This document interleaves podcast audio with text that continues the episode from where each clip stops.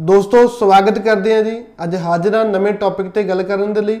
ਉਮੀਦ ਕਰਦਾ ਤੁਸੀਂ ਸਾਰੇ ਰਾਜੀ ਖੁਸ਼ੀ, ਤੰਦਰੁਸਤ ਆਪਣੇ ਘਰਾਂ ਦੇ ਵਿੱਚ ਹੋਵੋਗੇ ਅੱਜ ਅਗੇਨ ਜੋ ਟੌਪਿਕ ਹੈ, ਉਹ ਕੈਨੇਡਾ ਸਟੱਡੀ ਵੀਜ਼ਾ ਨੂੰ ਲੈ ਕੇ ਹੈ। ਇੱਕ ਵੀਜ਼ਾ ਰਿਸੀਵ ਹੋਇਆ। 5 ਦਿਨ ਦੇ ਵਿੱਚ ਸਟੂਡੈਂਟ ਨੂੰ ਵੀਜ਼ਾ ਆਇਆ ਐਂਡ ਟੋਫਲ ਦੇ ਉੱਪਰ ਜੋ ਟੋਫਲ ਹੋਮ ਐਡੀਸ਼ਨ ਸੀਗਾ ਉਸ ਦੇ ਉੱਪਰ ਵੀਜ਼ਾ ਆਇਆ। ਸੋ ਪੀਟੀ ਐਂਡ ਟੋਫਲ ਤੇ ਬੈਕ ਟੂ ਬੈਕ ਵੀਜ਼ਾਸ ਆ ਰਹੇ ਨੇ। ਡਿਸੀਜਨ ਬਹੁਤ ਥੋੜੇ ਟਾਈਮ ਦੇ ਵਿੱਚ ਆ ਰਹੇ ਨੇ ਤੇ ਐਂਡ ਪੋਜ਼ਿਟਿਵ ਡਿਸੀਜਨ ਆ ਰਹੇ ਨੇ। ਜਿਹੜੀਆਂ ਐਵਰੇਜ ਪ੍ਰੋਫਾਈਲਸ ਨੇ, ਉਹਨਾਂ ਨੂੰ ਵੀ ਜਿਹੜੀ ਹੈਗੀ ਆ ਪਾਸਪੋਰਟ ਰਿਕੁਐਸਟ ਆ ਰਹੇ ਆ, ਉਹਨਾਂ ਦੇ ਵੀ ਵੀਜ਼ਾਸ ਆ ਰਹੇ ਨੇ। ਜਿੱਥੇ ਗੱਲ ਕੀਤੀ ਜਾਵੇ ਪੀਟੀ ਤੇ ਟੋਫਲ ਦੀ, ਜਿਹੜਾ ਵੀਜ਼ਾ ਦੀ ਟਾਈਮਿੰਗ ਹੈ, ਉਹ 5 ਦਿਨ 10 ਦਿਨ 15 ਦਿਨ 20 ਦਿਨ ਦੇ ਵਿੱਚ ਆ ਰਹੀ ਹੈ। ਉੱਥੇ ਗੱਲ ਕੀਤੀ ਜਾਵੇ ਐਸਡੀਐਸ ਪ੍ਰੋਗਰਾਮ ਜਿਹੜੀਆਂ 6 ਈਚ ਬੈਂਡ ਵਾਲੀਆਂ ਐਪਲੀਕੇਸ਼ਨਾਂ 7 ਬੈਂਡ ਵਾਲੀ ਐਪਲੀਕੇਸ਼ਨ ਹੈ 8 ਬੈਂਡ ਵਾਲੀ ਐਪਲੀਕੇਸ਼ਨ ਆ, ਉਹਦਾ ਜਿਹੜਾ ਪ੍ਰੋਸੈਸਿੰਗ ਟਾਈਮ ਹੈ ਉਹ 3 ਤੋਂ 4 ਮਹੀਨਿਆਂ ਦਾ ਹੋਇਆ ਪਿਆ।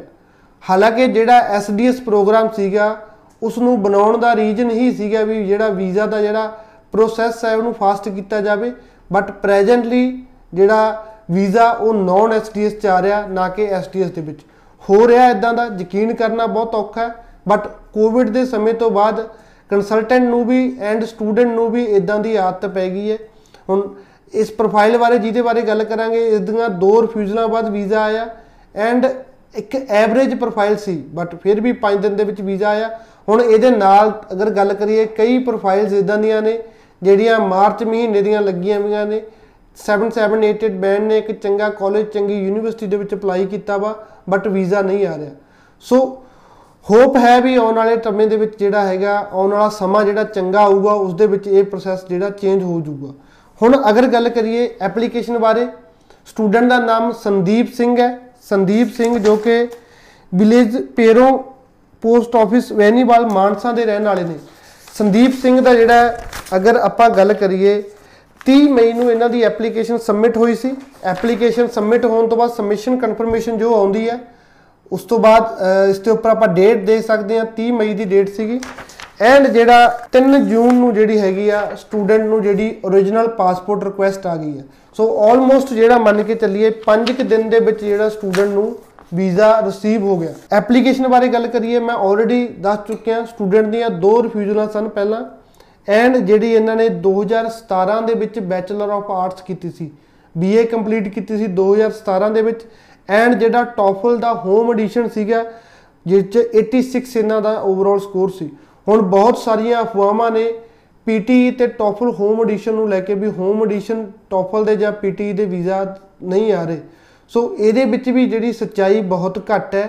ਅਗਰ ਦੇਖਿਆ ਜਾਈਏ ਕੋਈ ਵੀ ਐਪਲੀਕੇਸ਼ਨ ਦਾ ਅੱਜ ਤੱਕ ਵੀਜ਼ਾ ਐਦਾਂ ਨਹੀਂ ਰਿਸੀਵ ਹੋ ਰਿਫਿਊਜ਼ ਹੋਇਆ ਜਿਸ ਦੇ ਵਿੱਚ ਆਪਾਂ ਦੇਖਿਆ ਜਾਵੇ ਉਹਦੇ ਵਿੱਚ ਕਲੀਅਰ ਮੈਂਸ਼ਨ ਹੋਵੇ ਵੀ ਇਹਨਾਂ ਦਾ ਪੀਟੀ ਜਾਂ ਜਿਹੜਾ ਟੋਫਲ ਹੈ ਉਹ ਹੋਮ ਐਡੀਸ਼ਨ ਸੀ, ਅਸੀਂ ਤਾਂ ਕਰਕੇ ਵੀਜ਼ਾ ਰਿਫਿਊਜ਼ ਕਰ ਰਹੇ ਹਾਂ।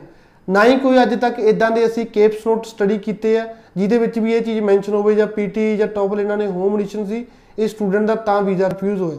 ਸੋ ਇਦਾਂ ਦਾ ਕੁਝ ਵੀ ਨਹੀਂ ਹੋਇਆ।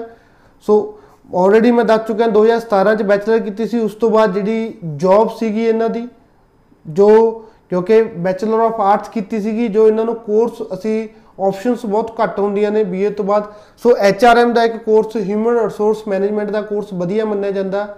ਬੀਏ ਵਾਲੇ ਬੱਚਿਆਂ ਦੇ ਲਈ। ਬੱਚੇ ਨੇ ਵਿਨੀਪੈਗ ਜਾਣਾ ਸੀ ਤਾਂ ਸਿੰਨੀ ਬਰਨ ਕਮਿਊਨਿਟੀ ਕਾਲਜ ਦਾ ਜੋ ਰੋਬਰਟਸਨ ਕੈਂਪਸ ਹੈ ਮੇਨ ਵਿਨੀਪੈਗ ਦੇ ਵਿੱਚ, ਉਹਦੇ ਵਿੱਚ ਅਸੀਂ ਇਹਨਾਂ ਨੂੰ ਐਡਮਿਸ਼ਨ ਦਵਾਈ ਆ। ਉਹ ਵੀ ਇੱਕ ਬੈਸਟ ਵੇ ਆ, ਜਿਹੜੇ ਬੱਚਿਆਂ ਨੇ ਪੋਸਟ ਗ੍ਰੈਜੂਏਟ ਡਿਪਲੋਮਾ ਲਈ ਮੇਨ ਵਿਨੀਪੈਗ 'ਚ ਜਾਣਾ ਸੋ ਸਿੰਨੀ ਬਰਨ ਕਮਿਊਨਿਟੀ ਕਾਲਜ ਦਾ ਰੋਬਰਟਸਨ ਕੈਂਪਸ ਉਹਨਾਂ ਲਈ ਮੇਨ ਇੱਕ ਲੋਕੇਸ਼ਨ ਮੇਨ ਸਿਟੀ ਦੇ ਵਿੱਚ ਇੱਕ ਉਹਨਾਂ ਦਾ ਕੈਂਪਸ ਹੈ। ਉਸ ਦੇ ਵਿੱਚ ਜਿਹੜੇ ਮੇਨ ਸਿਟੀ 'ਚ ਰਹਿਣਾ, ਕੰਮ ਕਰਨਾ ਬੱਚੇ ਨੂੰ ਹਰ ਇੱਕ ਚੀਜ਼ ਦੇ ਲਈ ਜਿਹੜੀ ਸੌਖ ਹੁੰਦੀ ਹੈ ਉੱਥੇ ਰਹਿੰਦੀ ਹੈ ਸੋ ਪ੍ਰੀਵੀਅਸ ਦੋ ਰਿਫਿਊਜ਼ਲਾਂ ਸਨ ਬੱਚੇ ਨੂੰ 5 ਦਿਨਾਂ ਦੇ ਵਿੱਚ ਵੀਜ਼ਾ ਜਿਹੜਾ ਰਿਸੀਵ ਹੋ ਗਿਆ। ਹੁਣ ਵੀਜ਼ਾ ਆ ਗਿਆ।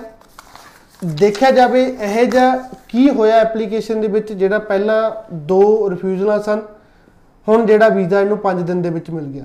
ਸੋ ਜਿਹੜਾ ਵੀਜ਼ਾ ਚਾਂਸਸ ਮੈਟਰ ਕਰਦੇ ਆ, ਉਹ ਪ੍ਰੈਜੈਂਟੇਸ਼ਨ ਤੇ ਆ। ਫਸਟ ਆਫ ਆਲ ਤਾਂ ਚਲੋ ਕਹਿ ਸਕਦੇ ਆ ਕਿਸਮਤ ਵੀ ਕਿਤੇ ਨਾ ਕਿਤੇ ਸਾਥ ਦਿੰਦੀ ਆ ਬੱਚੇ ਦਾ। ਜੇ ਆਪਾਂ ਕਹੀਏ ਕਈ ਵਾਰੀ ਬਹੁਤ ਚੰਗੀਆਂ ਚੰਗੀਆਂ ਪ੍ਰੈਜੈਂਟੇਸ਼ਨਾਂ ਜਾਂਦੀਆਂ ਵੀਜ਼ਾਸ ਨਹੀਂ ਆਉਂਦੇ ਬਟ ਜਦੋਂ ਕਿਸਮਤ ਸਾਥ ਦਿੰਦੀ ਆ ਤਾਂ ਉਹ ਆਉਂਦਾ। ਬਟ ਨਾਲ ਨਾਲ ਉਸਦੇ ਇਕੱਲੀ ਕਿਸਮਤ ਤੇ ਵੀ ਆਪਾਂ ਇਹ ਚੀਜ਼ਾਂ ਨਹੀਂ ਛੱਡ ਸਕਦੇ। ਪ੍ਰੈਜੈਂਟੇਸ਼ਨ ਵੀ ਮੈਟਰ ਕਰਦੀ ਹੈ ਇਸ ਬੱਚੇ ਦੀ ਪ੍ਰੋਫਾਈਲ ਬਾਰੇ ਗੱਲ ਕਰੀਏ, ਇੱਕ ਚੰਗੇ ਤਰੀਕੇ ਨਾਲ ਐਪਲੀਕੇਸ਼ਨ ਪ੍ਰੈਜ਼ੈਂਟ ਕੀਤੀ ਗਈ ਸੀ। ਦੋ ਰਿਫਿਊਜ਼ਲਾਂ ਪਹਿਲਾਂ, ਦੋਨੇ ਪ੍ਰੀਵੀਅਸ ਐਪਲੀਕੇਸ਼ਨ ਇਹਨਾਂ ਨੇ ਚੈੱਕ ਕੀਤੀਆਂ ਗਈਆਂ ਸੀ। ਕਿੱਥੇ ਕਿੱਥੇ, ਕਿਸ ਚੀਜ਼ ਦੇ ਵਿੱਚ ਘਾਟ ਰਹੀ ਹੈ ਬਹੁਤ ਸਾਰੀਆਂ ਕਮੀਆਂ ਉਹਨਾਂ ਦੇ ਵਿੱਚ ਸਾਨੂੰ ਅਸੀਂ ਨੋਟ ਕੀਤੀਆਂ ਸੀ, ਸਾਡੇ ਧਿਆਨ ਚ ਆਈਆਂ। ਤਾਂ ਉਸ ਤੋਂ ਬਾਅਦ ਅਸੀਂ ਇਹਨਾਂ ਦੀ ਐਪਲੀਕੇਸ਼ਨ ਇਹ ਤਿਆਰ ਕੀਤੀ ਥੋੜਾ ਟਾਈਮ ਲੱਗਿਆ ਬਟ ਜਿਹੜਾ ਹੈਗਾ at the end decision positive ਮਿਲਿਆ ਸੋ ਪ੍ਰੈਜੈਂਟੇਸ਼ਨ ਦੇ ਵਿੱਚ ਅਗਰ ਕੋਈ ਵੀ ਬੱਚਾ ਇਦਾਂ ਹੈ, ਜਿਹਨੇ ਪੀਟੀ ਟੋਫਲ ਕੀਤੀ ਆ, ਇੱਕ ਚੰਗੀ ਪ੍ਰੈਜੈਂਟੇਸ਼ਨ ਕਿਸ ਨੂੰ ਕਿਹਾ ਜਾਂਦਾ ਹੈ?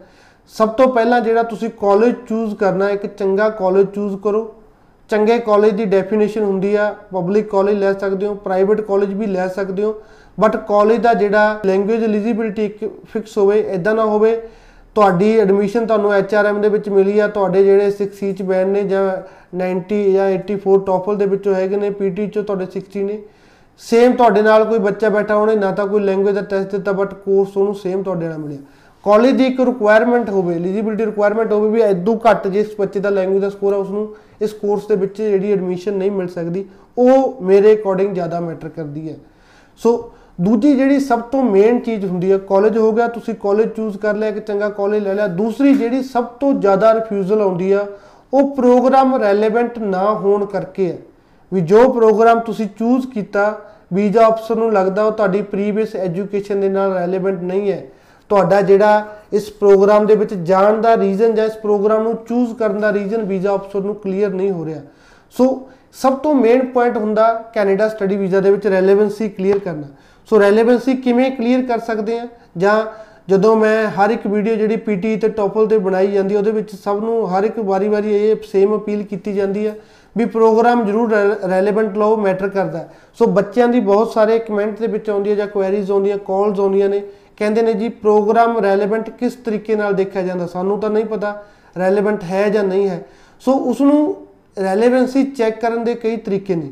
ਸਭ ਤੋਂ ਪਹਿਲਾਂ ਤਾਂ ਤੁਸੀਂ ਜਿਹੜੀ ਕਾਲਜ ਦੀ ਕਿਸੇ ਕਾਲਜ ਨੂੰ ਤੁਸੀਂ ਚੂਜ਼ ਕੀਤਾ, ਕਿਸੇ ਕੋਰਸ ਨੂੰ ਤੁਸੀਂ ਚੂਜ਼ ਕੀਤਾ ਕਾਲਜ ਦੀ ਅਫੀਸ਼ੀਅਲ ਸਾਈਟ ਤੇ ਜਾਓ ਪ੍ਰੋਗਰਾਮ ਦੀ ਰਿਕੁਆਇਰਮੈਂਟ ਦੇਖੋ। ਕੀ ਤੁਸੀਂ ਉਹ ਰਿਕੁਆਇਰਮੈਂਟ ਮੀਟ ਕਰਦੇ ਹੋ? ਕਿ ਜਿਸ ਸਬਜੈਕਟ ਦੇ ਵਿੱਚ ਫੋਰ ਐਗਜ਼ਾਮਪਲ ਕਿਸੇ ਕੋਰਸ ਦੇ ਵਿੱਚ ਮੈਥ